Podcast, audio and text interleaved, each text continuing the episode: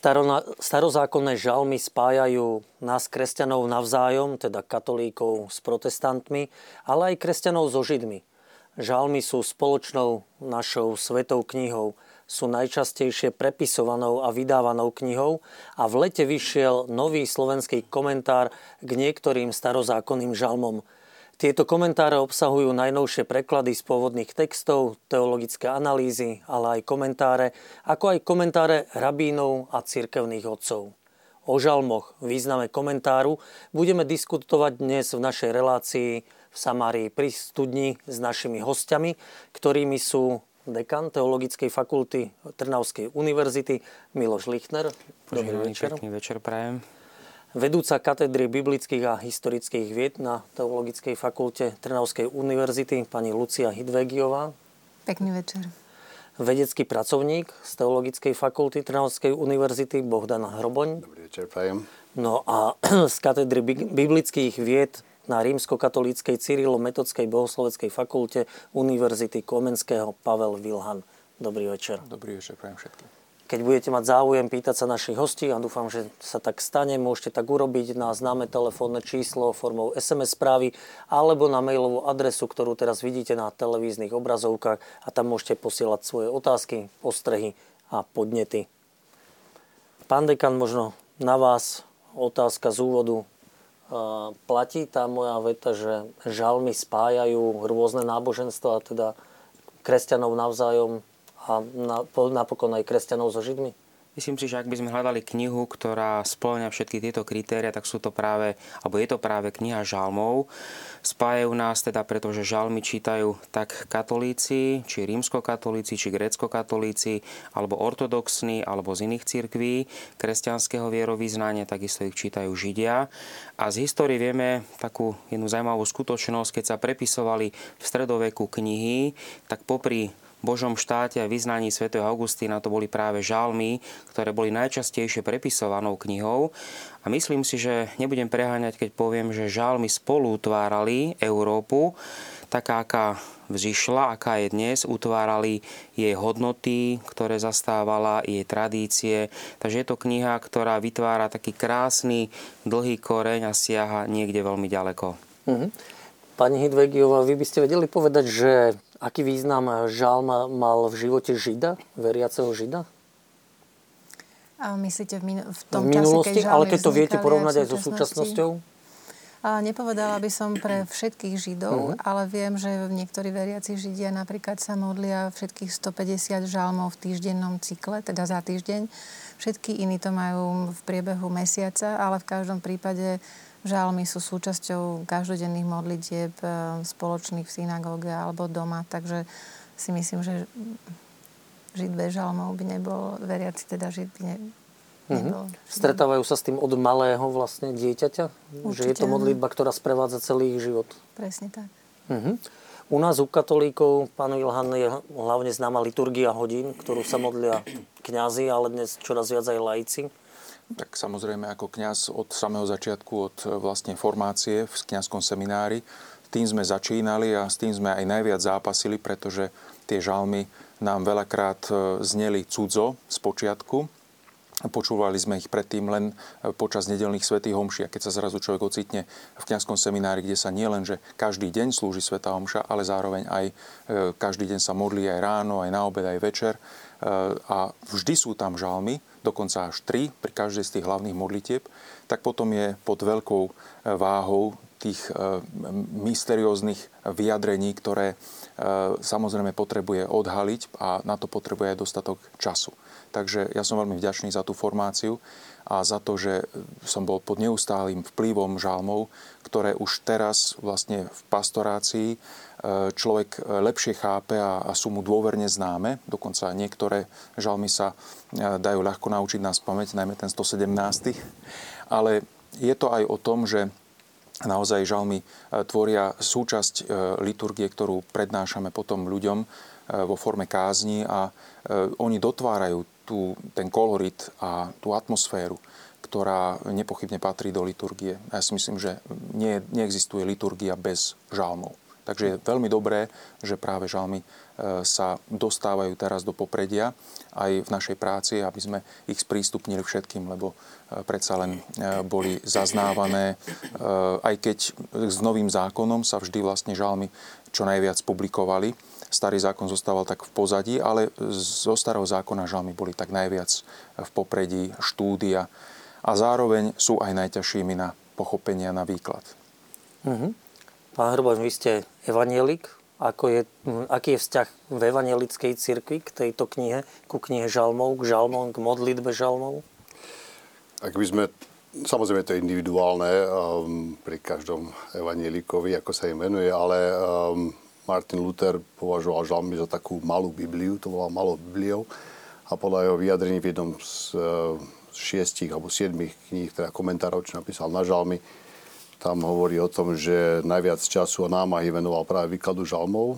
Keď začal učiť, e, e, tak začal učiť práve žalmy a, a aj končil, myslím, teda slovami zo žalmov celý život ho sprevádzali, takže mali by byť na veľmi významnom mieste. Dá sa povedať, že aj reformácia niekde tam začínala práve pri výkladoch žalmov a potom samozrejme listu rímským kresťanom a tak ďalej, ale Um, máme to v dedičstve, máme to v DNA evangelickej církvi, tento vzťah k žalmom, takže určite pozitívny.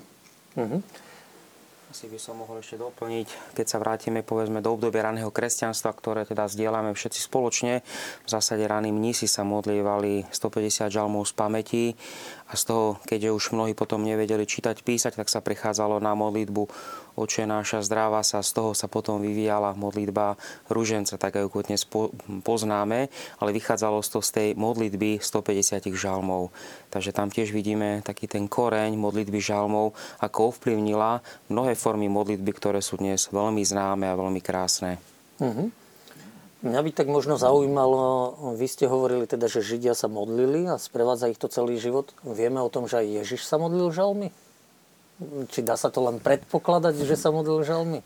Myslím, že sa nedá predpokladať, že sa nemodlil, ale Rozmýšľam, určite, ale určite najcitovanejšia kniha v novom, novom zákone je práve žalmy. Takže mal klasickú výchovu. Lebo keď som sa pripravoval na túto reláciu, tak si uravím, e, že však liturgiu hodín sa modlívam a že, že však teda asi aj ten pán Ježiš sa musel modlívať tie žalmy. Áno, na kríži ma napadol ten výrok, Bože môj, Bože môj, prečo si ma opustil? Áno. Tam je vložený tak do Kristových úst. A Myslím, že to je že... zaujímavé, že je tu spoločná modlitba. Že... No, to je fascinujúce, že tými istými slovami, keď tak zvážime však, ako Židia s tým vyrastajú a žijú, takisto kresťania, a, že sa tomu istému Bohu modlíme tými istými slovami, možno v prekladoch a tak ďalej, ale tie isté to, to je úžasné také, také, také puto, alebo to, čo máme spoločné. Um, neviem si predstaviť, e, keby sa to ľudia naozaj robili to poctivo, že potom by mohli nejak brojiť proti sebe, alebo nejaké tie, tie antisemitizmy a tak ďalej, čo dnes začína znova trošku vystrkovať rožky. Keď si uvedomí, že ten žiť sa modlí tomu istému Bohu tie isté slova ako ja, nemôže mi ostať nepriateľom. Neviem si to predstaviť. Uh-huh. A poďme trošku teda ku komentárom. Pán Deka, na vás sa najskôr asi obrátim, že mm, prečo komentáre k žalmom? Častokrát tie uh, výbery sú také náhodné, alebo po, vydali sme knihu e, Genesis, Exodus, malých prorokov Marek z Nového zákona. Potom sme riešili aj s našimi biblistami, že aká bude ďalšia kniha a vzýšlo to tak nejako spontánne, veď toto je kniha, ktorá nás všetkých spája. Poďme do žalmov a vlastne člen aj katedry biblických vied, pán docent Týňo vlastne potom aj pripravil projekt, ktorý sme potom sa snažili nejako nájsť na to aj sponzorov, lebo takáto kniha si vyžaduje predovšetkým veľa, veľa financií, inak sa to nedá. Ale bolo to také spoločné uvedomenie si predovšetkým, že táto kniha sa bude páčiť a bude zaujímať tak kresťanov rôznych vierovýznaní, ako aj členov židovskej náboženskej obce. A myslím si, že sme sa nesklamali a je o tu veľký záujem. Uh-huh. A je taký paradox pre mňa, že nejdete od prvého žalmu. Že komentáre začínajú 51. a končia 75. Čiže je to tak vlastne Bolo to také pragmatické riešenie, pretože pravda, tie žalmy sa tak delia 1, 50, 51, 100 a 101 až 150. Väčšinou, keď e, robíte komentáre ku knihám žalmov, tak v tom prvom dieli, teda od prvého žalmu, máte vždycky veľký úvod, ktorý vlastne spomína to, ako sa tvoril celý projekt, ako sa, aká bola hermeneutika, akým spôsobom sa pracovalo. A v zásade biblisti sami povedali, že bude dobré, aby sa e, tento úvod a samotná je používaná literatúra, ktorá tam bude, aby sa to všetko nechalo na samý koniec, aby sa najskôr spracovali komentáre. Takže sa našlo navyše aj ten 51. žálm, je tiež veľmi krásny. Takže bolo to také pragmatické riešenie a zároveň asi aj vidno na kameru, na ktorú môžem asi ukázať. Oproti sebe. Túto oproti sebe. Tiež je to tak, že 51 až 75, takže je to 25 žalmov. Toto tiež vzniklo tak z takých pragmatických dôvodov, keďže už sme finišovali prácu a mali sme už pripravenú aj e, cestu do Ríma, tak v zásade sme videli, že bude treba niekde spraviť polovicu. Navyše, ak by sme robili raz toľkú knižku, tak sme to riešili potom aj s tlačiarmi, že kniha by sa vlastne lámala. Takže keď vzniká takáto kniha a je tu taký názov netradičný 5175, tak častokrát sú za tým také rôzne menšie dôvody, ako tlačiarenský dôvod a takéto, ale v konečnom dôsledku sú to veľmi dôležité dôvody. Mhm. Vlastne všetci, čo ste tu dnes štúdiu, ste pracovali na tých komentároch. Ešte možno pán dekan, ako vznikal ten tým? Tým už má za sebou viac rokov. Myslím si, že moji priatelia by vedeli lepšie povedať. Ja som bol tak pridaný k, tomu, k tomuto projektu, keď sa pán profesor Peter Dubovský stal dekanom Biblického inštitútu, tak myslím, že aj Bohdan si pamätáš, keď mi volal mi teda, že to púšťa a teda, že aby som s tým niečo robil, tak myslím si, že mal som ťažké do poobedie tak som rýchlo volal Bohdanovi a myslím si, že tak dlho ani s manželkou netelefonoval, to sme asi 3-4 hodiny spolu volali, že ako z toho nejako výjsť.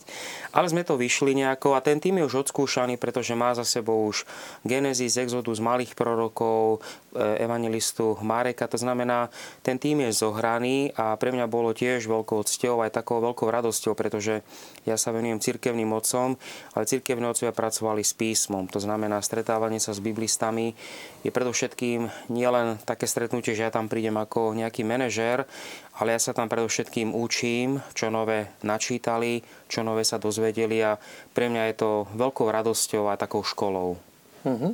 Možno by som vás teraz poprosil tých prekladateľov a pracov, pracantov na, tom, na tých komentároch, keby ste povedali vlastne, že čo bolo úlohou na tom projekte, čo ste robili. Pani Edvegiová, od vás, keď začnem ako od dámy najväčšieho pracanta. Ďakujem. Ja som prekladala rabínske komentáre k všetkým 50 žalmom, teda na ktorých sme začali na tej 50 pracovať. Teraz vyšla tá prvá polovica. To znamená, že mojou úlohou je aj vybrať, aj nejako usporiadať, preložiť a do istej miery aj trošku skomentovať, čo v židovskej tradícii v pokiaľ ide o výklad žalmov, čo, čo táto tradícia zachovala. Uh-huh. Existujú tam nejaké také knihy, že toho rabínskeho výkladu, nejaké starobile alebo novšie, také nejaké možno napodobneniny nášho komentáru, alebo ako si to môžeme predstaviť? Um, hovoríme o dvoch tisíckach rokov. Uh-huh. A to je veľmi dlhé obdobie, počas ktorého aj spôsob, a, akým židovskí učenci komentovali sväté písmo, sa menil. A to znamená, že v tom komentári sa snažíme ponúknuť slovenskému čitateľovi taký e, nie úplne rovnomerný prierez. Ťažisko je na staroveku a stredoveku, na tých najväčších autoritách, ale v podstate zachytávame celých tých 2000 rokov. To znamená, že najstaršie, e, k najstarším tým starovekým textom patria Targumy, to sú preklady do aramejčiny. Potom je literatúra taká normatívna pre rabínsky judaizmus a to je Talmud. Ten má dnes už 48 zväzkov a to nie je dielo, ktoré je systematické, takže tam nenájdete e, kompaktne spolu na jednom mieste výklad žalmov, ale je to roztrúsené po, po celom Talmude, takže odtiaľ sú tam viaceré výroky určite. A potom je literatúra, ktoré hovoríme Midraž. Midraž je taký tradičný, veľmi tvorivý výklad svätého písma. Ten prekvital, dá sa povedať, v tom prvom tisícročí staroveku. A na to nadvezuje stredoveké obdobie, kde vznikajú komentáre. Oni sa líšia od tých tradičných, treba z Midrašov a predchádzajúcich v tom, že v tom čase už začali mať e, židovskí učenci a rabíni veľký záujem o jazyk, o hebrejčinu a tak by som povedala, že na dnešné pomery naozaj vedeckým spôsobom k tomu pristupovali. No a potom neskôr máme tam aj renesančnú vrstvu až po, až po novovek. Takže je to z rozmanitých diel. Ja si samozrejme um, aj si pomáham takou veľkou antológiou, ktorá je spracovaná, ale keď napríklad prekladám Rašiho, to je taký najväčší komentátor všetkých čias, naozaj neprekonaná autorita. Tie jeho komentáre sa vždy tlačia aj keď sa vydáva písmo, rabínska Biblia, tak Rašiho komentár tam je, tak e, to, to spracovávam vždy z toho hebrejského textu s ďalšími komentármi, ale e, teda je to dosť taký rozmanitý text, ktorý tam je niekedy len na veľmi malej ploche, pár riadkov, a vlastne stretnú sa tam texty, ktoré vznikali veľmi ďaleko od seba, aj pokiaľ ide o čas, aj priestor. A toto môže byť trošku náročné pre čitateľov, ale teda tak, takto sme sa to rozhodli. Uh-huh. Na začiatku ešte, ja som vlastne začínala pracovať v projekte pred 13 rokmi. Úplne, ešte som bola študentka na Hebrejskej univerzite. Uh-huh. Ale a to znamená, že žal, na žalmoch, na tomto komentári sa tak dlho pracuje? Nie, nie, nie. Vtedy sme to... začínali robiť Genesis, Genesis uh-huh. potom Exodus a po Exode žalmy. Uh-huh. A študovali ste teda na Hebrejskej univerzite, vravíte? Ten Čiže... jeden rok, áno. Uh-huh. Čiže hebrejčina, to je váš druhý materinský jazyk? O, nie, nie celkom, lebo tam som študovala v angličtine ten jeden rok, ale mali uh-huh. sme samozrejme hebrejčinu každý deň. Uh-huh. Lebo no, mám sa čo učiť ešte. Tie rabínske komentáre teda z originálov prekladáte? Z originálov, aj keď k niektorým mám aj anglický komentár, uh-huh. pretože predsa len ten e, tradičný rabínsky spôsob myslenia, e, to nie je niečo, čo by som sa mohla tak rýchlo naučiť. To netreba podceňovať. A ľudia, ktorí vyrastajú od malička v židovskej tradícii, takisto musia množstvo týchto textov študovať a ako si prenikať do tej tradície. A pre mňa je to ešte o to náročnejšie, že e, napríklad tí stredovekí komentátori, oni písali úžasne stručne. Je to obdivuhodné a je to, je to krásne, ale tie komentáre nepísali tak, aby si to ľudia čítali na dobrú noc e, ako román, ale aby sa tie komentáre stali takým odrazovým mostíkom diskusie v nejakej skupine, ktorá diskutuje o, o tých žalmoch, hľada, aký, aký význam to má.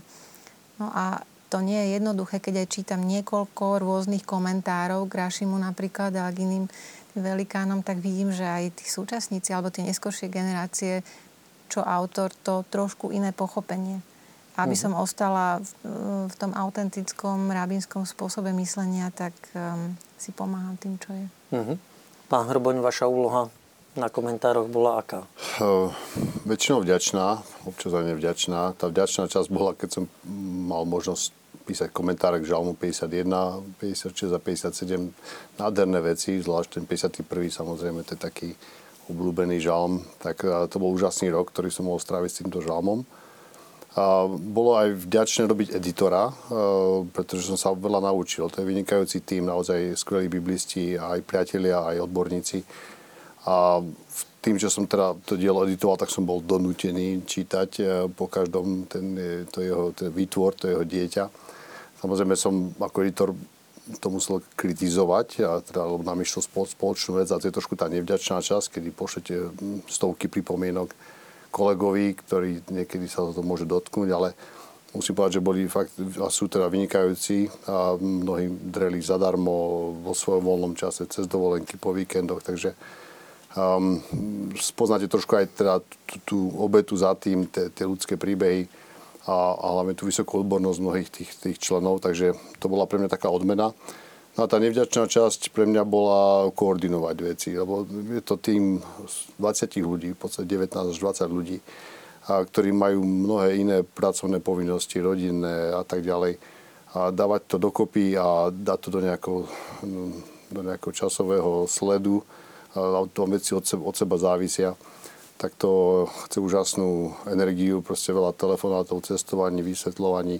To je, taká, to je taká nemilá vec, ale je to taká daň za to, že je to tímová práca a tie výhody tímovej práce sú oveľa, oveľa vyššie, pretože človek sa naozaj učí jedno druhého, rastie, motivuje ho to a, a to, čo dúfam, že vzniká nejaká taká teologická škola alebo myslenie aj u nás na Slovensku tým, že teda navzájom sa um, tak by som povedal, hecujeme k väčším výkonom a učíme jeden druhého, tak to je, to je fantastický prínos. Takže mal som to šťastie na, tých uh, zhruba 5 rokov, čo sme pracovali na tomto diele, viesť takýto tým, ktorý určite si myslím teda, že viedol mňa viac ako, ako ja jeho. A mohol som vlastne byť znova žiakom a to je, to je, to je radosť. Uh-huh. A znamená to, že keď e, približne 20 autorov na tom pracovalo, že každý dostal nejaký 1, 2, 3 žalmy na starosť? Nie, ten, e, každý ten komentár má asi takých 10 e, úrovní. Prvý je ten preklad z hebrejčiny a gréčtiny potom e, druhý sú textové poznámky týmto prekladom. Potom tam máme samotnú komentárovú časť, e, teda taký, my to voláme, že kritický komentár, teda ten moderný, čo sa dnes o tom hovorí a nejaké vlastné postrehy. Potom, ako sme počuli, rabínsky komentár, patristický komentár, máme tam komentár klasikov spirituality, a, a potom, to sú také tie komentárové úrovne, potom máme aplikácie, kde, pardon, ešte predtým máme štruktúru, a, kde máme opis, a zhruba teda tak nejaké to zhrnutie toho celého, že čo ten žalm ako celok chce povedať. A máme tam opis a štruktúru, teda žalmu, to sa volá kompozícia. No a potom máme aplikácie, máme tam teologickú aplikáciu, pastoračnú aplikáciu a liturgickú aplikáciu. A na všetky tieto úrovne máme jednoho, dvoch, podľa toho, na tej komentárové časti samozrejme viac, lebo to je predovšetkým asi teda to, to, to gro toho, tej práce Takže mnohí z tých autorov majú už to svoje špecifické pole. Niektoré máme zdvojené, niektoré máme len treba z jednoho človeka. Um, v tom je tá práca unikát, vlastne ako sme sa dozvedeli, aj svetový unikát. A trošku tak dobiehame to, čo inde vo svete už majú dávno, že majú tie rady správené aj patristov a, a rabínov a tak ďalej my to máme všetko v jednom, pretože no, chýbalo to niečo na trhu e, dlho, však boli rôzne iné starosti, mali sme režim, aký sme mali predtým, jedna vojna, druhá vojna. Nedalo sa pracovať na takýchto dielach v pokoji. Tak teraz trošku dobiehame ten deficit a toto je taký začiatok. Dúfame, že potom vzniknú celé také rady a odnože, aby sa to nemuselo spájať do jednej, do jednej knihy. Ale takéto komentáre, čo by obsahovali všetkých tých 10 úrovní, neviem o tom, že by existovali na svete. Uh-huh. To sú vlastne knihy bez preháňania, ktoré sa píšu na 50 rokov.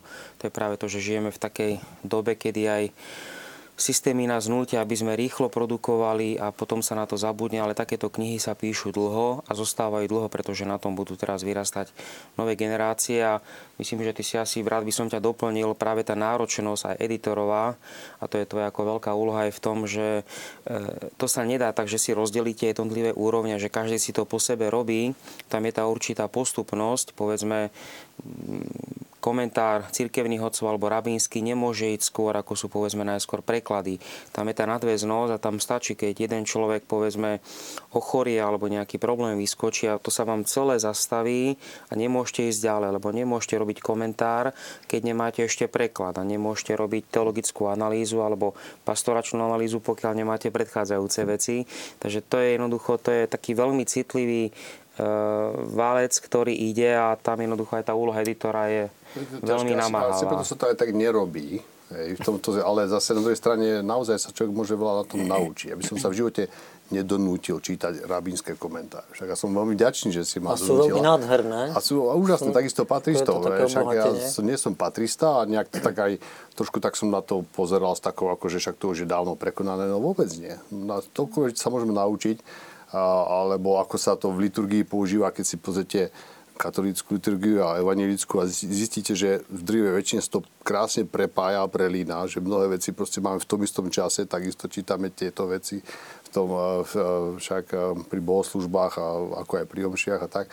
A to je, to je určite také pokore proste, že naozaj mnoho predtým už bolo spravené a poctivo a naozaj sme takí tí trpaslíci na pleciach obrov že vidíme trošičku možno niečo ďalej, len preto, že už tí obry tam sú a nie sú hm. nás. Takže ten, ten komentár aj tomu, mal by k tomu viesť, takej tej, tej pokore, aj tomu uvedomeniu si, že čo všetko už bolo na tom spravené a dúfame, že tam aj motivovať týmto iným častiam, ktorým človek tak ako automaticky nesiahne. Však ako, ako farár treba zoberie mm, len, to písmo a potom skočí k nej tej aplikácii, ale možno zablúdi k tomu rabínovi alebo tomu cirkevnému otcovi a zrazu sa tak nejak možno motivuje. A potom už môže ísť do veľkých knižníc, kde sú celé tieto rady rozpracované do detajlov a tak. No, takže tak skôr tak motivačne, taká, také, také chuťovky sú to. Uh-huh. Pán Vilhan, vaša úloha? No, e, ja som sa do toho komentára dostal medzi poslednými, takže v prvom rade som sa chcel učiť od väčších a tých skúsenejších e, odo mňa. Ale zároveň som prišiel aj s nejakými nápadmi, najmä takého e, materiálno-technického charakteru, kde som videl, že napríklad máme už väčšie možnosti využitia internetu, databáz, prameňov všetkých možností a druhov Takže snažil som sa to trošku aj podchytiť po tejto stránke, pretože sám som e, veľa z týchto e, najnovších vecí, e, poznatkov využíval pri písaní svojej doktorskej práce, ktorú som uhajoval v 2011 roku. Čiže hneď po návrate na Slovensko som videl, že začína sa tu rozbiehať nový projekt, tak som sa do neho zapojil. Isté, že vybral som si aj niekoľko žalmov, ktorých, ktoré som skomentoval, ale predovšetkým som sa sústredil na to, aby som sa naučil tú správnu metódu alebo ten, ten prístup, ako podávať e, tú podstatu, e, to, čo sa človek naučí, povedzme aj z tých pôvodných jazykov. E, v Ríme sa človek naučí veľa teórie, veľa vecí, ktoré určite pomáhajú otvárať písma, ale potom je ten druhý problém, ako to využiť v praxi. No a ja som vždy videl veľký potenciál v tom, že tu na Slovensku, na rozdiel od ostatných vyspelejších krajín vo svete, my máme ešte naozaj veľa čo dobiehať a tento projekt bol pre mňa naozaj perfektnou e, učebnicou alebo príkladom, e, ako vyplniť e, tú najpotrebnejšiu medzeru štúdium Svetov písma, ale nie len takým spôsobom, že sa prihlásia nejakí študenti na hodiny a teraz my im to všetko povieme. Nie je to len takýto jednoduchý, zjednušený spôsob, ale ako naučiť ľudí siahnuť po literatúre a sami si vybrať tie správne podnety, ktoré potrebujú. My sami e, pocitujeme veľký problém, najmä v súčasnej dobe. E, mladšia generácia e, preferuje, uprednostňuje hotové produkty, kázne, katechézy, všetko už pripravené a použijú to, niekedy to až príliš doslovne prečítajú. Chýba tam tá kreativita. A takýto komentár ponúka práve podnety z rôznych oblastí, z tých úrovní a ku ktorejkoľvek sa ten človek, či už kázateľ, kňaz, a podobne katechéta obráti, tak vždy tam niečo nové objaví, pretože to nie sú hotové veci, ktoré môže len tak prečítať ale, a, a reprodukovať ostatným ľuďom, ale predovšetkým samého to nutí premýšľať a vidieť súvislosti, aj tú hĺbku a predovšetkým sa dotýkať toho originálu, tých žalmov, aké už potom v tej prebásnenej alebo v tej náspameť naučenej a recitovanej po dlhé roky forme e, nemohol tak zažiť a precítiť. Takže e, tieto všetky veci sa tak začali spájať v tomto diele komentára aj pre mňa osobne. Ešte stále pred sebou vidím dlhú cestu, pretože sa ešte stále učím a myslím, že všetci sa učíme, ale zároveň sa učíme aj spolupracovať, pretože to dielo sa sotva dá napísať jedným človekom. To si uvedomujeme s veľkou pokorou, aké dôležité je mať jeden druhého, jeden pre druhého venovať ten čas, aj keď to nemáme zrovna e, kráľovsky zaplatené, alebo niekedy vôbec nie, ale nie je to o tom. My to najväčšie bohatstvo získavame práve tým vzájomným e, chápaním a povzbudzovaním sa do tej práce a, a jednotlivým odkrývaním tých detailov, ktoré jeden človek sám neuvidí. Mm-hmm. Máme tu takú divackú otázku a nech sa a páči. Ja som chcel doplniť, lebo ty si mm-hmm. tak mhm. zašmodrchal trošku to materiálom technické, ale to je obrovská pomoc. E, to neviem, teda, či to vieme doceniť takto, ale to sú knižnice, celá komunikačná platforma, bez toho by sme sa jednoducho nepohli. Takže ja som chcel zdôrazniť ten, tú stránku, že to nie je, že sa tak zamyslíte a poviete nejakú peknú úvahu o žalme, ale to je proste tvrdá drina naštudovať e, tisíce teda strán, e, stovky článkov, desiatky komentárov a to nejde bez knižnice a, a mať ju takto sprístupnenú, ako nám a, a, Pálko pomohol a spravil to pre všetkých. A potom ako si nás to naučil využívať, ako sme sa to naučili dávať do nejakého formátu, aby to bolo čitateľné, aby to bolo jednotné, aby to bolo príťažlivé. To musí byť aj ten text pekný, tak to je obrovská robota. A to možno si ľudia až tak nevedia tak doceniť. Tak som to chcel vyzvihnúť, že to je naozaj obrovský kus práce tiež. Ale ešte stále sa ten formát vlastne nejako hľadá, pretože vyšlo už niekoľko komentárov, ešte stále sme rozmýšľali, že v akom poradí alebo ako budeme nazývať tie jednotlivé celky. E, ja som sa skôr zameral na e, formátovanie aj jednak e, bibliografie a vypracoval som špecificky ten štýl, ktorým sa to nahadzuje všetko. A poprosil som kolegov, aby používali naozaj všetci jednotnú platformu, aj textový editor a všetko ostatné a zároveň, aby vedeli, ako materiály, z ktorých čerpajú, ako ich správne odcitovať. Čiže aby aj po tej vedeckej stránke a formálnej to bolo naozaj čo na najlepšej úrovni, aby sa to dalo hm. porovnať so svetovými komentármi, ktoré máme po ruke. Takže to som len odkúkal vlastne z toho Ríma, kde som e, musel tieto metódy použiť. Zároveň išlo aj o to použiť to čo najrýchlejšie, čo najpresnejšie a e, naozaj siahať po kvalite. Takže toto všetko e, som len zúžitkoval pre dobro tých ostatných. A som rád, že mnohí to tak prijali a pochopili. Naučili sa robiť e, s technikou, ktorá nás už obklopuje, ale jednoducho je to nová dimenzia, ktorá nie je vždy lákavá, veľmi zamestnáva z počiatku, ale keď si tam človek naozaj na to sadne a naučí sa to, tak potom sa mu to odplatí práve tým, že tá práca odsýpa rýchlejšie, že sa tam človek nezadrháva na tých formalitách, dá sa povedať, ale ide dopredu s myšlienkami a toto všetko, čo sa dá zautomatizovať a čo môže za ňou robiť technika, tak to za ňou urobí. Mhm. Jedna divácká otázka je, e, tu divák e, Ivan z Lúky nad Váhom sa pýta, že e, ktorý žalm je centrálny? Dá sa odpovedať na takú otázku? Biblisti, odborníci? Toto na to nemám... Či neviem, že... nie je taký... Pre mňa, keby som... Ale to nie je odpoveď samozrejme na túto otázku, ale pre mňa je ten, s ktorým práve robím. Uh-huh. A keď to tak nie je, tak by som ho nemal robiť. Ehm, pretože to naozaj to sú napísané na tie situácie, na, na ktorú ho keď to treba, tak je centrálny. Ja neviem presne, či to myslí ako v rozsahu, ako, ako stred nejakých tých žalmov, že keď som bral eh, počet eh, hebrejských spoluhlások alebo čoho, neviem. Tak stavba tam určite je. Tie je to krátka je to, otázka, nevysvetľuje. To sa dá si vysvetliť, povedzme, keď zoberieme cirkevných hodcov, povedzme Augustín písal komentáre k žalmom počas niekoľkých desiatok rokov.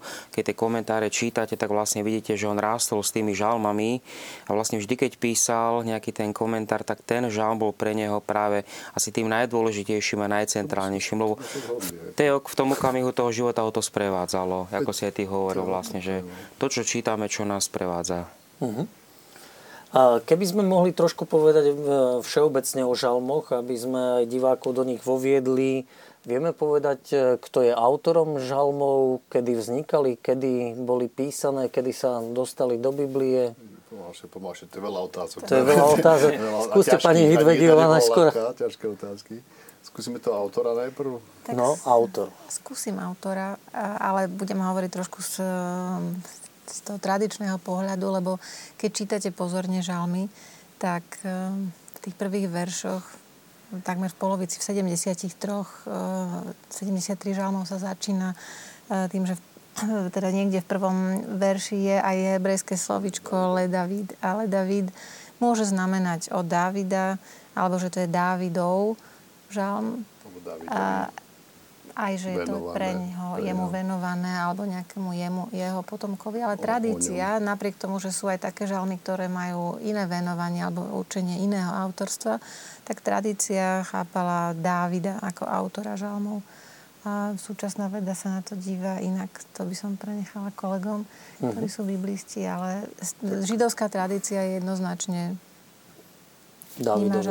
ako od, aj, aj kresťanská tradícia v zásade, len tam je skôr otázka toho, čo to znamená autorstvo, teda, že či si mm. sadol na, si na skalu a písal ten žalm, alebo, alebo to prenášanie autority. A v tom zmysle autority je to dôležité, tam aj nie je tak dôležité, kto ten žalm napísal nejak fyzicky, ale to, akú váhu tomu dáva, to, to práve to Le David, že, že to je taká pečať toho, že toto berte vážne. Um, také uh, neviem ako to presne dnešné slovo povedať, lebo to autorstvo sa proste, to sa nehodí ten termín a ten copyright tam nie je.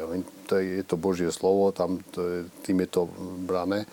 Ale keď Dávid bol považovaný teda za proroka, alebo sa považuje, a dokonca Luther považoval za takého vynimočného proroka, ktorý priamo hovoril s Bohom, tak je ešte niečo viac ako Mojžiš pomaly. Um, takže v tom je tá váha toho žalmu a aj, aj to zasadenie potom do tej situácie, to chce byť tak čítané, tak to poviem. Aj to už, kto to napísal, by som až tak neriešil, lebo v podstate pre mňa, aby som čo najlepšie ten žalm pochopil, tak mi pomôže, keď za tým vidím teba tú udalosť alebo ten príbeh a tak a dokážem viacej z toho žalmu dostať von. Takže podľa mňa to je skôr taká pomocka, ako k tomu žalmu prístupovať než ako nejak dokazovať, kto to presne napísal. Ale, neviem. Žalm, bolo tam aj časté otázky, e, čo to vlastne žalm je. Tak aby sme e, už hneď od toho sa odvíjajú tie ďalšie odpovede. Je to v podstate e, osobitný literárny druh, alebo použitie má modlitby a zároveň spevu. Je to v kontexte liturgickom, čiže tieto všetky veci sa v tejto jednej podobe spájajú a majú veľký dosah potom na pochopenie aj e, postavenia e, v tom celku svätého písma, lebo žalmy sa tam vynímajú ako životná skúsenosť pretransformovaná do modlitby. A skúsenosť nie len tých postav, ako hovoríme Dávida, Šalamúna, potom Mojžiša a ďalších postav, ale aj tých, ktorí čítajú sväté písmo a chápu z neho nejaké súvislosti, a pospájajú to potom a pretransformujú to do osobnej skúsenosti. Takže táto modlitba potom sa stáva zároveň aj adaptáciou na pomery siahajúce ďaleko do e, ďalších čias a do súčasnosti od e, čias svätého písma, kedy, bolo vznik, kedy vzniklo. A dávajú tak e, nový rozmer, by som povedal, aj tomu človeku, ktorý ide do chrámu alebo sa modlí kdekoľvek, či je sám alebo je mimo e, vlastnej vlasti. Skrátka, dáva mu to e, intímny kontakt s Bohom, ponúka mu to e, nové možnosti a nie je tá kniha celej Biblie pre ňo už viac len takou neosobnou pamiatkou, ale prostredníctvom žalmov sa stáva súčasťou jeho života. Takže ten, ten žalm ako taký sa stáva jeho osobným dedictvom. A z toho vlastne potom vyplýva, že e, keď aj číta tie jednotlivé riadky, tak e, ťažko potom sa tak odosobňuje od toho. E, človek, keď to číta najmä v prvej osobe, je tam veľakrát sú tam žalospevy alebo nejaké náreky nad stratenou vlastou alebo nad zničením chrámu. To je skúsenosť, ktorú zažívali periodicky a, stávalo sa to veľmi často skúsenosťou mnohých, e, vyhnanstvo a tak ďalej. Tak toto e, bolo veľmi blízke duši takéhoto prenasledovaného človeka, práve toho, ktorý vzťah s Bohom neustále pestoval a žil v ňom, tak žalmy boli tou najkrajšou odpoveďou a dávali odvahu, e, dodávali tak ako bojové piesne, dajme tomu, alebo iné, aj porobený ľud, najmä ten slovenský, ktorý ťažko pracoval na poliach napríklad, takisto piesňou a, a týmto poéziou vyjadroval e, nádej, že predsa len svitne krajší deň a zvládne tú námahu a ten útlak. Jednoducho toto je všetko, čo obsahuje tento špecifický literárny druh. Mhm. Kedy asi vznikla kniha žalmov, teda alebo knihy, lebo tých knih bolo pôvodne asi viac? No, ak sa pýtame na jednotlivé žalmy, tak to je samozrejme, to sú pred exilom, počas exilu, po exile. Tam, Že je to, to dlhé vývojové obdobie? Určite dlhé a niektoré sú zjavne písané treba už po exile, po návrate z Babylonu. Niektoré sú písané počas toho, však tam doslova tam tú situáciu opisujú. A niekde podľa slovníka vieme, že to je veľmi stará, možno niekde až tak umelo stará hebrejčina.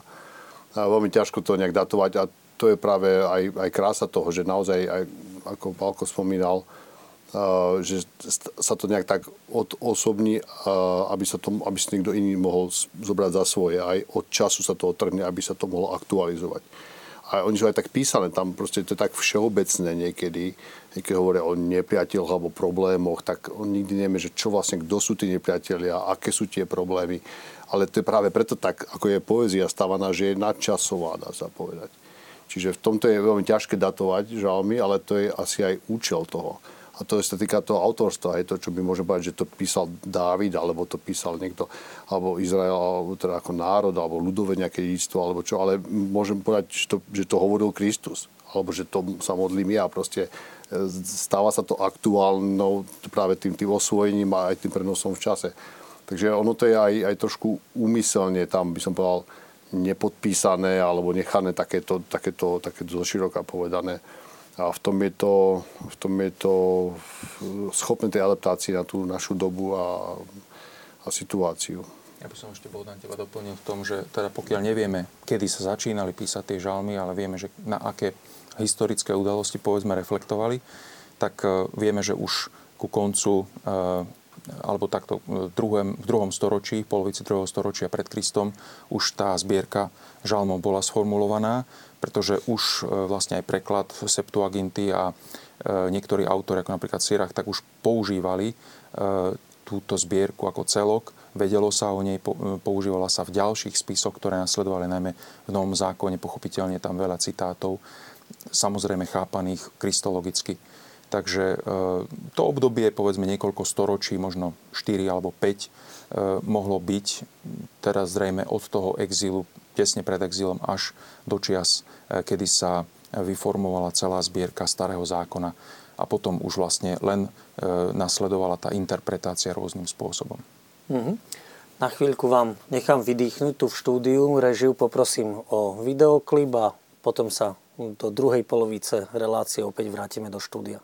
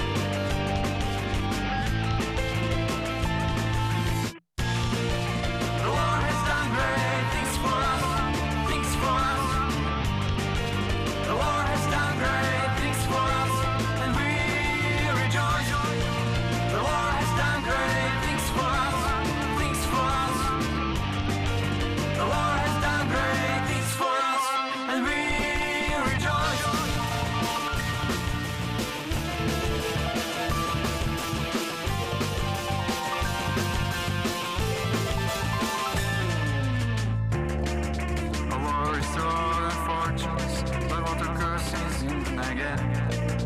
May those who sow in tears reap with shouts of joy, and those who go out weeping, bearing the seed for sowing, shall come home with shouts of joy, carrying their sheaves.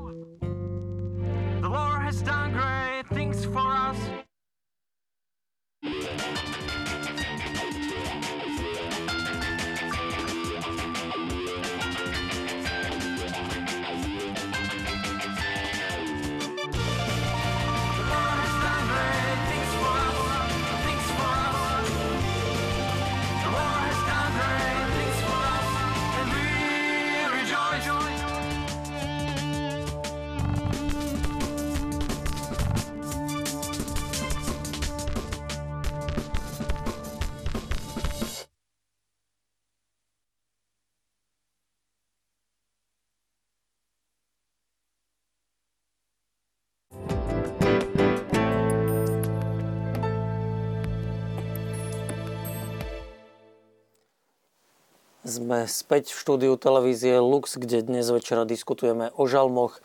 A mňa by teraz zaujímalo, pani Hidvegiová, čo bolo pre vás najkomplikovanejšie? Aké úskalia prinášala táto práca? Ste teda v úvode relácie povedali, že ste pracovali na tých rabínskych komentároch. Úskali je niekoľko, asi nevymenujem všetky, ale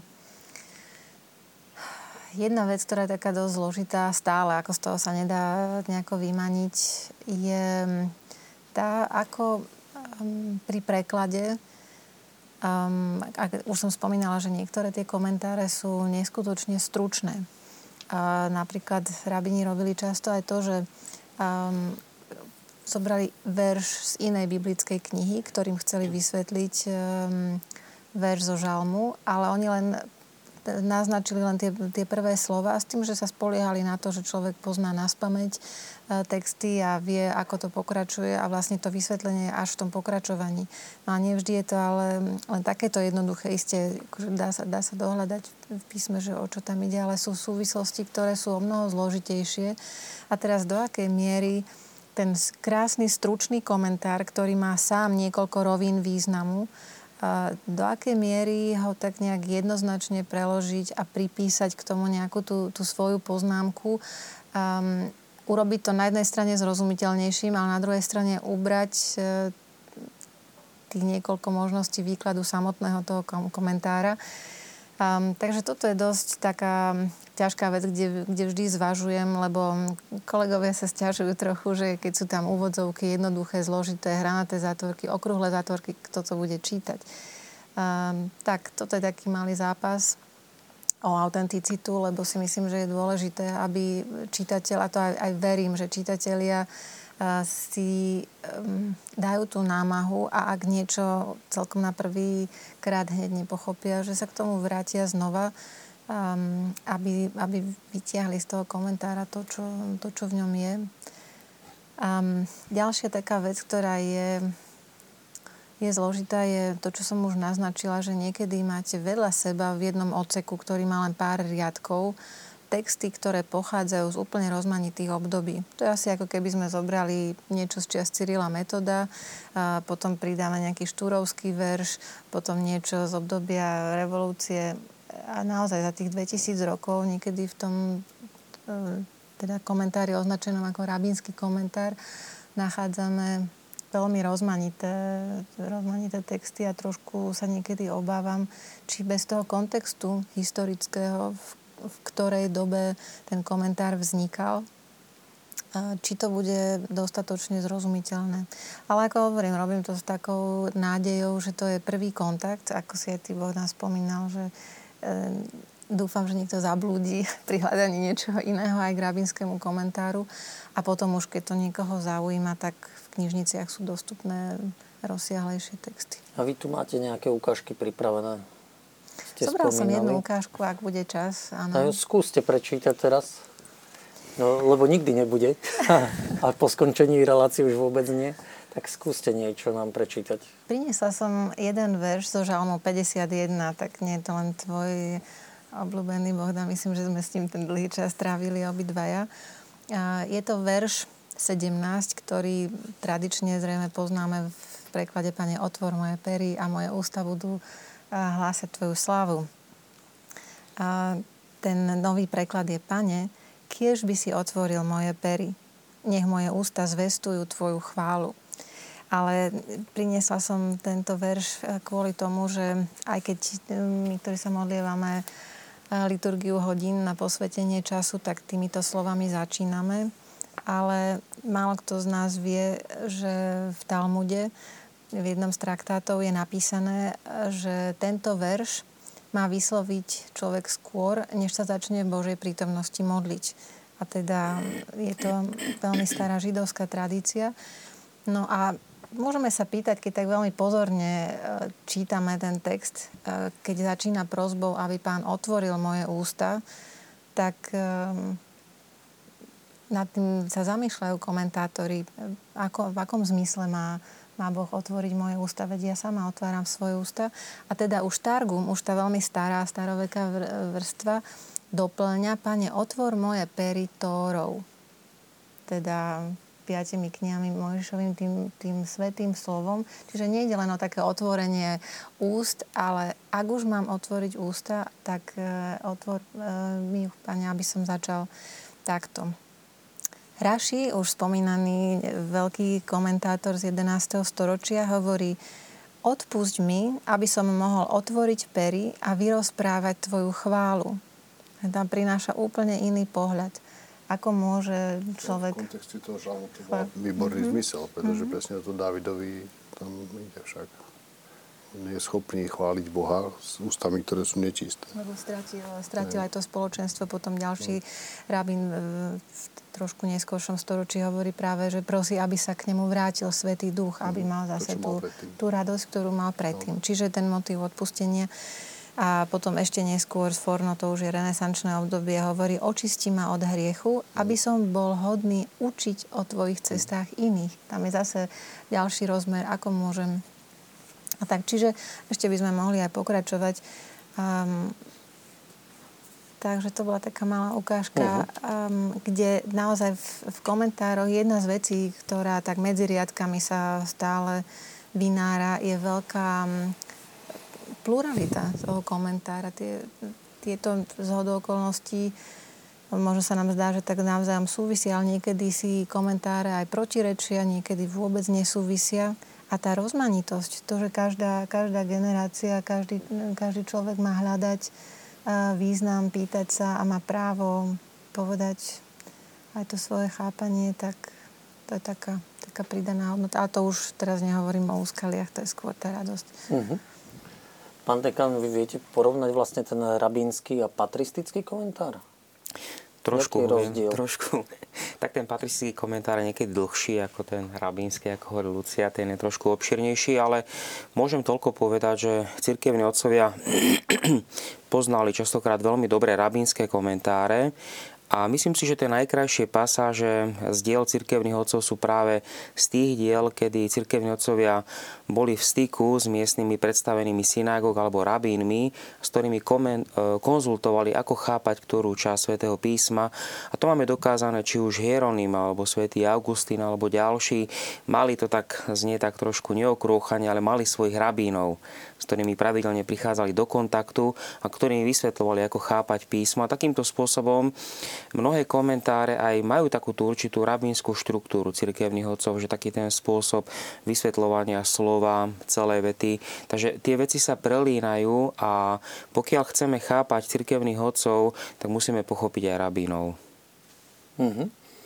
A dá sa povedať, že sú úskalia v samotných prekladoch? Už tu sme vlastne videli, že ten preklad bol iný toho verša, ako ho máme zaužívaný v liturgii. Ako je to možné? No, vychádzame z jazyka, ktorý nie je ani blízky našej mentalite, je to semický jazyk a hovoríme o hebrejčine a ten je základom e, nášho komentára. Samozrejme doplňame to aj z prekladu e, gréckého, zo Septuaginty. Ten je tam však uvedený skôr preto, aby bolo jasné, z čoho potom neskôr vychádzali najmä tie patristické komentáre.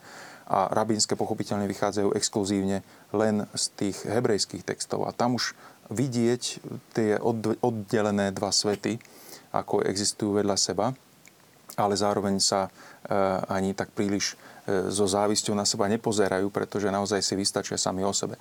Ale na druhej strane E, vieme sami, že zo Septuaginty práve najviac citoval e, Nový zákon. Takže tam je dôležitá práve tá paralela, aby e, v tomto komentári pekne vidieť, ako znie ten hebrejský, ale v slovenskom preklade text a ako znie ten grécky. Čiže obidva majú svoju hodnotu práve preto, čo nasleduje a my sa snažíme v tých jednotlivých úrovniach odhaľovať, prečo sa niektoré formulácie potom vyskytujú aj v našich žálmoch, len samozrejme je potrebné podotknúť, že to, čo my čítame vlastne v liturgii, nie je ani hebrejský a ani grécky text, ale je to až latinská vulgáta, ktorá potom bola ešte viac obnovená teraz po druhom Vatikánskom koncile do tzv. neovulgáty.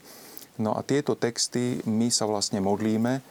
Častokrát sú už dosť posunuté v tom vyjadrení a nechcem e, samozrejme e, pozabudnúť na obrovský prínos toho prebásnenia, ktorý dodáva lesk a krásu e, toho slovenského znenia žalmov, ako ich poznáme dôverne z liturgie hodín alebo z lekcionárov. Takže toto všetko je ale potrebné vrátiť späť do, do pôvodného stavu. Ten, ten, tá kniha žalmov, komentár žalmom, umožňuje otvoriť oči oveľa do širšia každému čitateľovi, a to je výhoda, že to je v slovenčine, čiže nemusí sa trápiť s tými všetkými e, diskusiami, ktoré existujú e, v súčasnom svete a v rozličných jazykoch. My im to prinášame čitateľovi všetko na jednom mieste.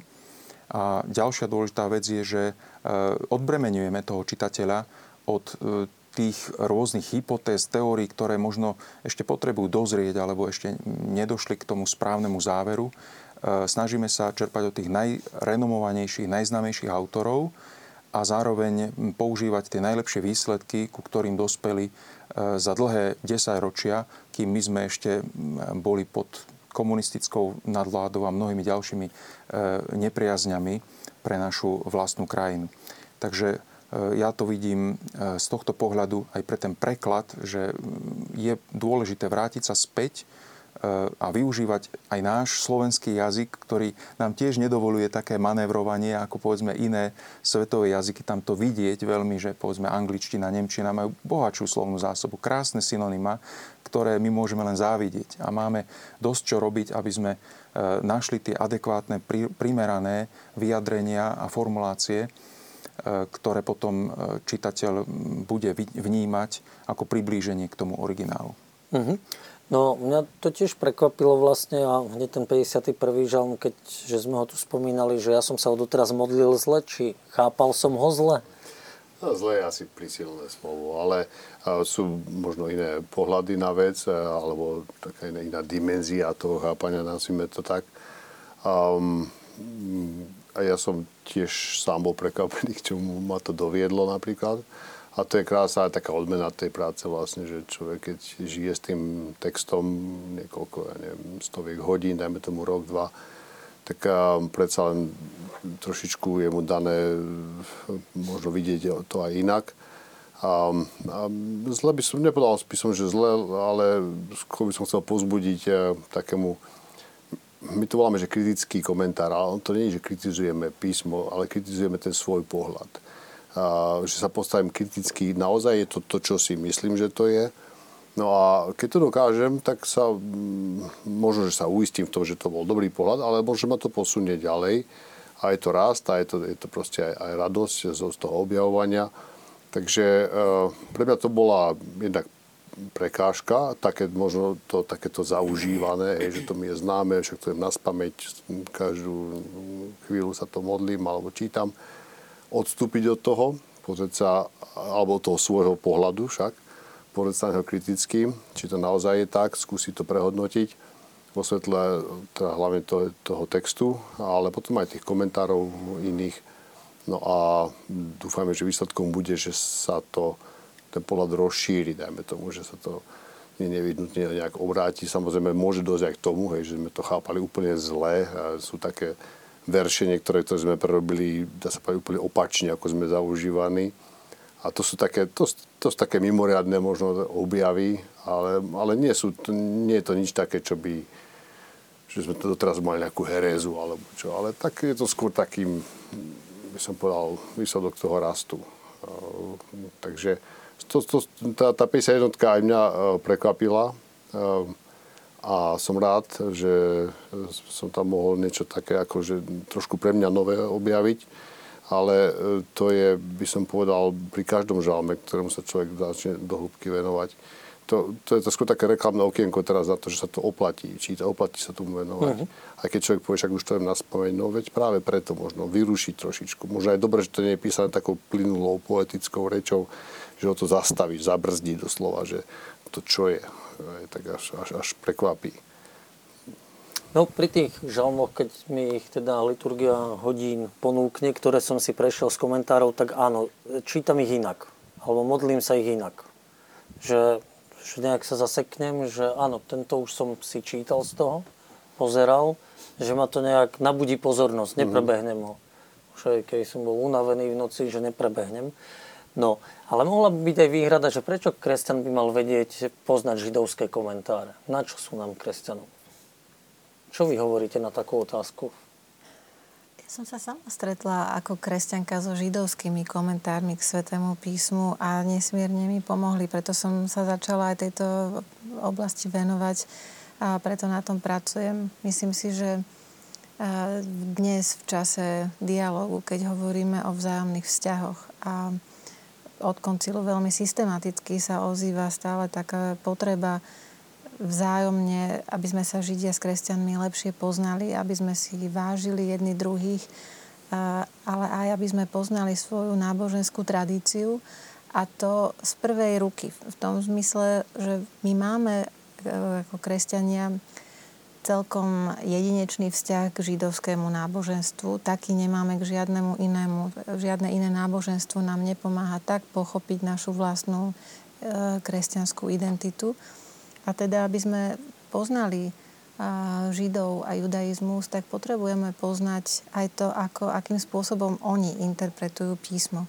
Ale to je len jedna rovina. Keď už človek začne tieto veci čítať, spracovávať, tak tam stretne obrovskú, niečo také, také veľmi hodnotné, inšpirujúce. Tí ľudia boli takí pokorní, nábožní, mali taký živý vzťah k Bohu že to je niečo, čo cez tie komentáre tak prežaruje, je to tam také silné, že to je takisto vec, ktorá človeka, či je kresťan alebo, alebo nie, určite osloví, zachytí. Ale zvlášť si myslím, že kresťania potrebujú v súčasnosti naozaj poznať aj, aj židovský komentár k písmu, hoci netvrdím, že každý rovnako Určite to iným spôsobom platí pre kolegov, ktorí sú biblisti, aj keď teda Bohdan sa priznal, že veľmi rabinské komentáre nečítam. Myslím, že, že sú viacerí, ktorí, ktorí až vďaka tejto našej spolupráci sa tak nejako viac do toho začítavajú.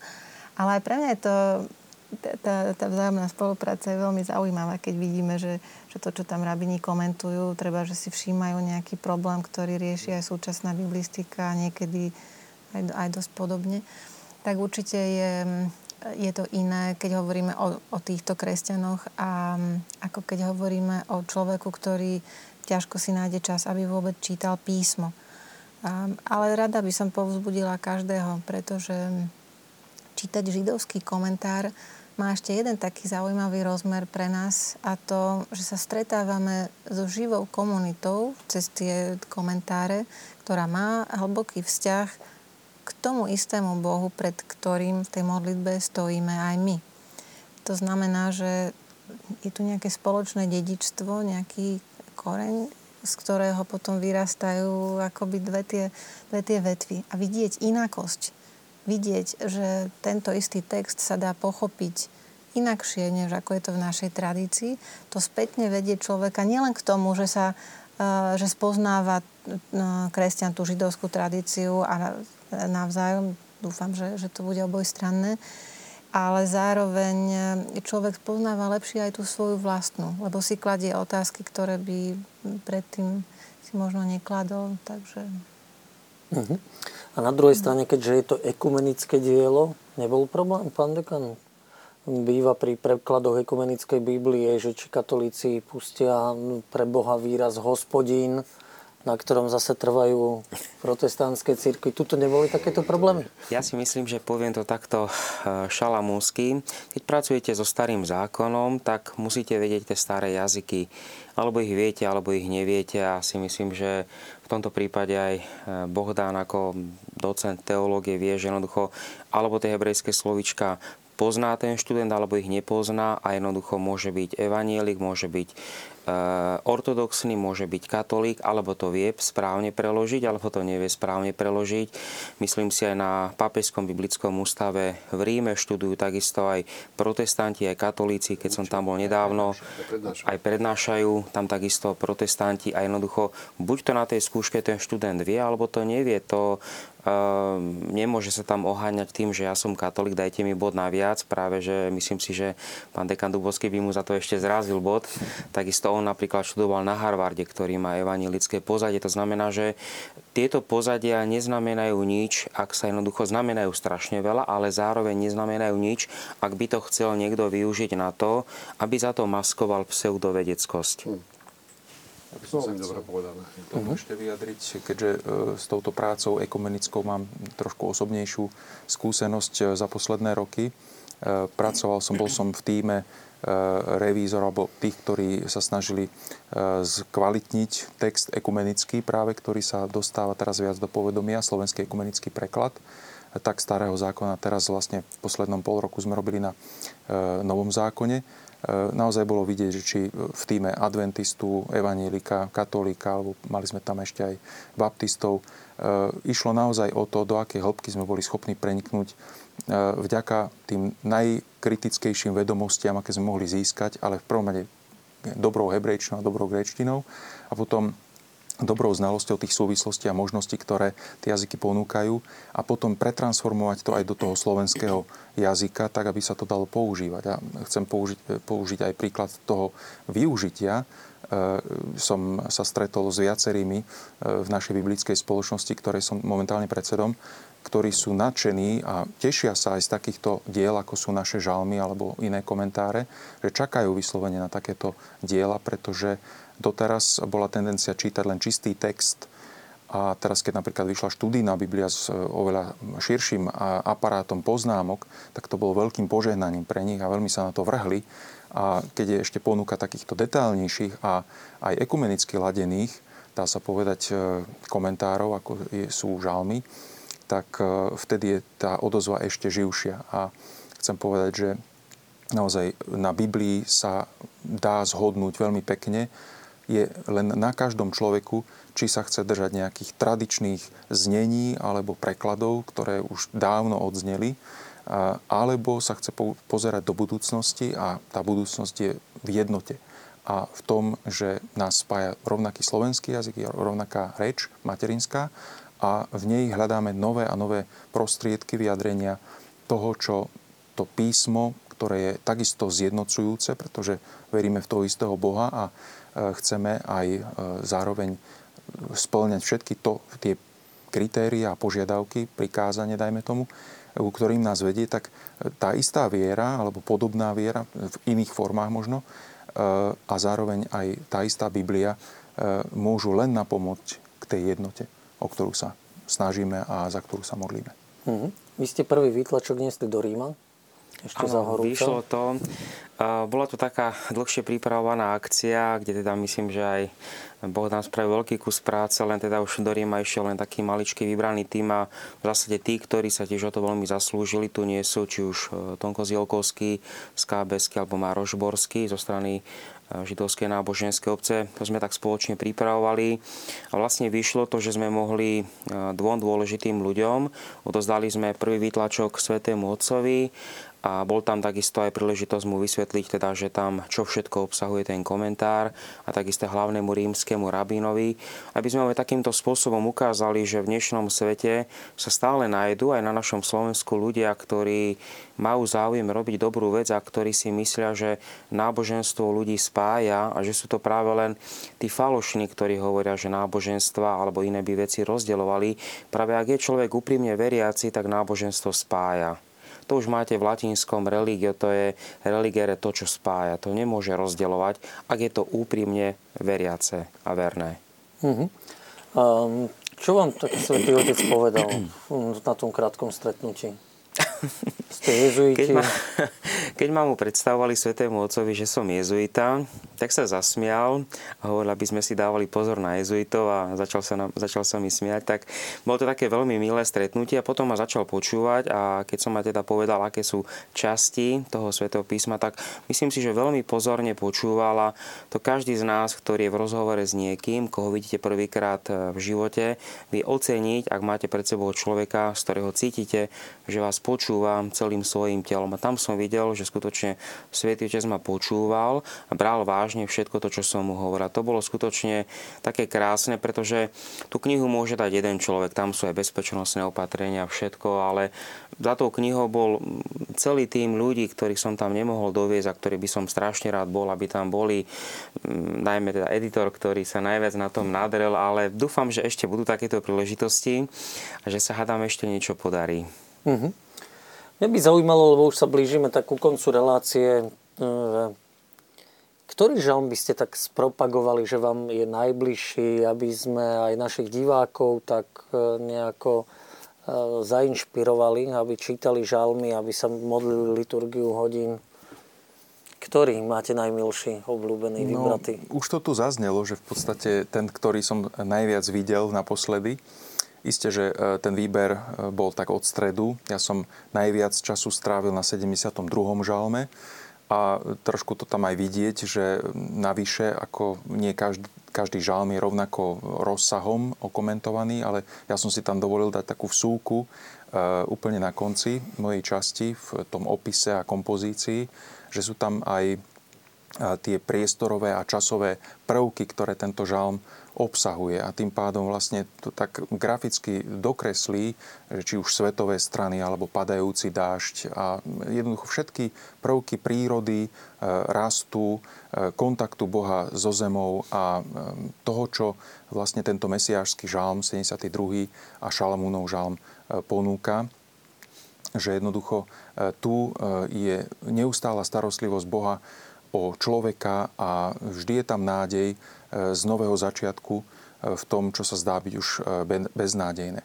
Takže ja vidím napríklad v tomto žalme obrovský potenciál, ale takto isto by mohli každý povedať za seba. Uh-huh. Vy, ktorý je vám taký najmilší, najbližší? No, presne ako Balko hovorí, a v tom je tá najlepšia reklama, že na ktorom pracujem, tak sa mi stane blízkym. A preto by som bol rád, keby sme nemali taký, taký svoj obľúbený a keď máme nejaký neobľúbený, tak treba na ňom viacej pracovať. Ja najbližší rok idem robiť na 119, ktorý nepatrí mojim, lebo je dlhý strašne. Uh-huh. Takže to nikto sa nejak neteší dopredu. A, ale sa teším na to, že bude môj obľúbený, keď, keď sa s ním zoznámim lepšie.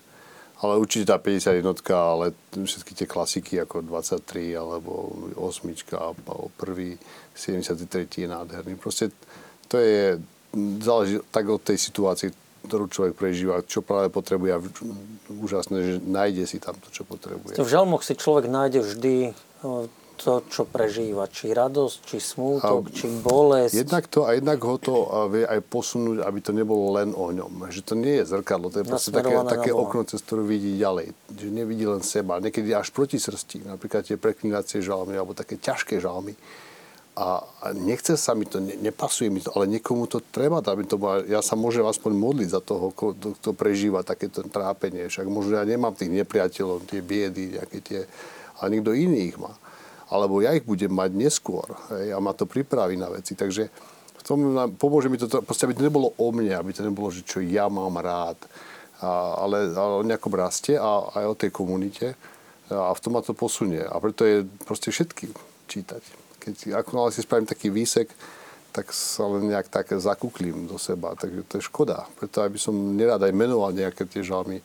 A teda dúfam, že všetky, ak sa toho dožijem, tak sa stanú mojimi obľúbenými. Tých, tých 150 rokov, keby sme každý rok mohli venovať jednému žalmu. Tak, skúste tak, zvládnuť no. dva do roka a sa vám to podarí. Nejak. Takže na to sa teším, že čím viac ich bude mojich obľúbených. Uh-huh. Pani Regio, ktorý je taký top pre vás? Ah, ťažká otázka, naozaj. Asi tak by som mohla odpovedať ako kolegovia, že to, to čo človek práve spracováva, alebo to, čo sa modlí. A, tak to, to má také obľúbené, ale tak e, spomeniem jeden žalm, ale nie preto, že by to bol môj najobľúbenejší, ale moji študenti vedia, že ten sa s nimi modlím najčastejšie, lebo som ich teraz konkrétne jeden verš ktorý vždy naučím po hebrejsky, aby sa mohli modliť aj v pôvodnom biblickom jazyku. A je to z okolností posledný verš posledného žalmu. A nezabudnem, ako nám to vysvetloval jeden z rabínov v Jeruzaleme, lebo zvyčajný preklad, ktorý poznáme, je, že všetko, čo dýcha, nech chváli pána.